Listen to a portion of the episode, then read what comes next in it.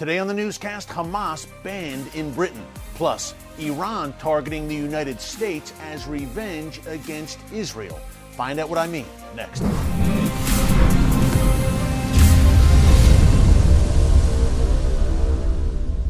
Hey folks, Erick Stakelbeck here. Welcome to the Watchman Newscast. We start today with some very good news.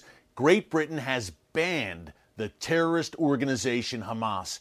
Now, you may be watching this right now and scratch your head and think, Hamas, they're not banned already? Well, as a matter of fact, in Great Britain, the British government until today considered Hamas essentially to be two separate factions a military wing and a political wing. Now, the Hamas military wing obviously are jihadists who launch rockets at Israel on a practically daily basis and have sparked several wars with the Jewish state and, of course, backed by the Iranian regime. But Britain considered Hamas's political wing to be the leadership of the movement in Gaza right now. And look, we have Hamas quote unquote dignitaries that visit various capitals around the world, meeting with diplomats and even world leaders. So, Britain kind of made a differentiation there between the political and military wings, which they should not have. Terrorists are terrorists, whether they wear suit and tie or camouflage. And today, Britain thankfully corrected the mistake and proscribed, banned the entire Hamas movement on UK soil. Now, Britain's Foreign Minister Priti Patel made the announcement today and spoke in Washington, D.C. about this decision to ban Hamas activity on British soil. Hey, folks, better late than never. What took you so long is probably what a lot of people are thinking, obviously, after the Hamas track record. Untold amounts of blood on its hands, not only Israeli blood, but dozens of U.S. citizens killed by Hamas. I'm, I'm sure that British citizens have been slaughtered by Hamas as well over the years not only with the rocket attacks, tens of thousands of rockets launched by Hamas out of Gaza against Israeli civilian population centers over the past several years, but also the terror tunnels, the suicide bombings, of course, from 2000 until 2006 during the Second Intifada, and of course, that sponsorship uh, from the Iranian regime. So, a long and bloody track record. To me, it's just plain common sense to designate this group as the terrorist that they are and ban any activity in any Western nation. But we live in times where common sense is not so common. And so it took until today, November 19th, 2021,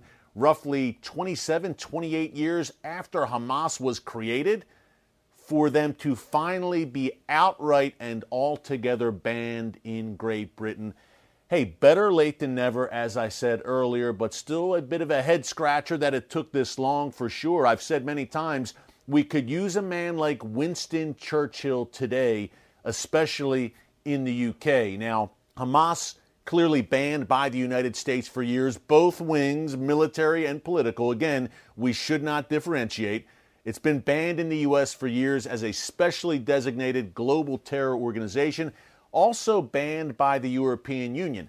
Hezbollah, the most lethal terror organization in the world, and of course, Iran's most lethal proxy, has also been banned uh, in Great Britain and the U.S. And the military wing, same deal here, here, folks, with Hezbollah as we have with Hamas, where the world community, quote unquote, wants to break these terror outfits up into two separate wings military and political. The same has been done with Hezbollah in the US, in the UK. Both Hezbollah wings have been banned, but the European Union has yet to ban the so called political wing of Hezbollah. You need to know that, folks. What is the EU waiting for? Are they waiting for more Hezbollah terror attacks on Western soil? We've seen them over the years. I'll get into one Hezbollah plot in a moment that you may not have heard about, by the way. But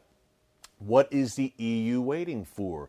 They still want to keep an open line of communication and dialogue open, I suppose, uh, with Hezbollah.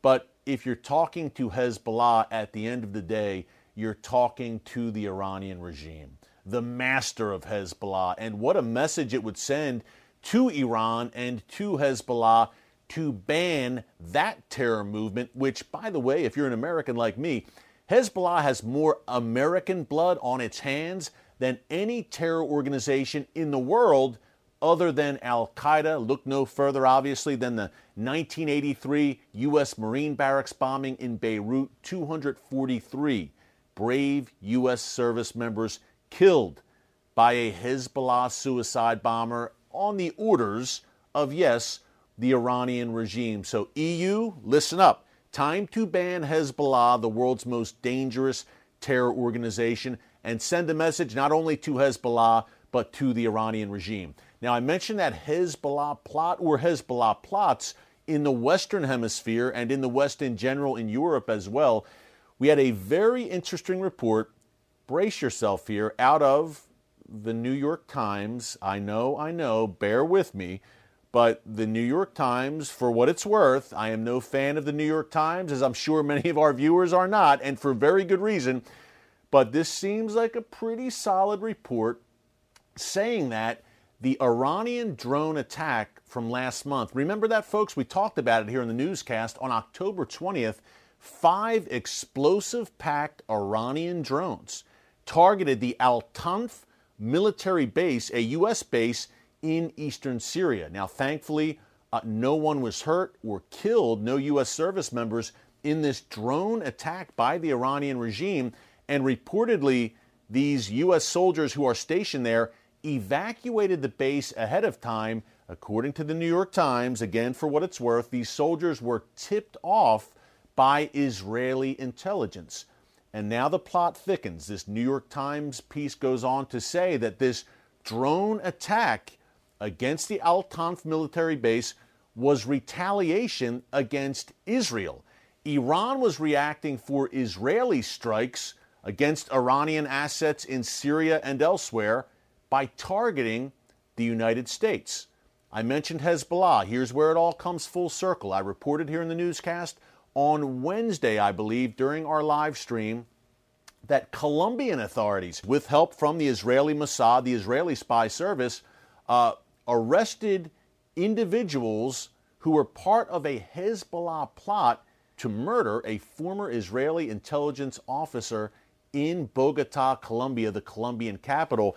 And the reason they were apparently targeting this former Israeli intel official was as revenge for the death of Qasem Soleimani. Remember him, the Iranian terror master taken out in a U.S. drone strike in Iraq in January 2020. So, folks, let's do the math here and connect the dots and add it all up. Uh, Iran was targeting the United States in Syria as retaliation for Israeli strikes, and Iran, through Hezbollah, was targeting an Israeli in Colombia as retaliation for a U.S. strike against Soleimani. What does this tell you? Very clear to me. The Iranian regime groups the country it considers the great Satan, the United States, along with Israel, which it calls the little Satan. Great Satan, little Satan, indistinguishable in the eyes of the Iranian regime, they will group us together. For me as an American, I say by all means, group me with the nation of Israel. You know very well if you watch this show on a regular basis that I believe firmly, for many reasons, which I've laid out frequently here in the newscast, that America should stand with Israel to say the least.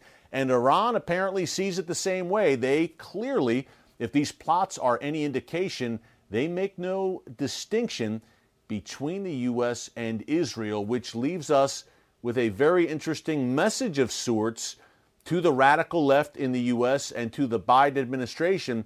As much as you want to distance yourself from Israel and appease the likes of Iran, Iran is still, at the end of the day, going to group America with Israel. Hey, folks, thanks for joining us here today on the Watchman Newscast. I hope you have a great weekend. If anything happens this weekend, we will come to you with a breaking Watchman Newscast. But until next time, God bless you. And remember, never hold your peace.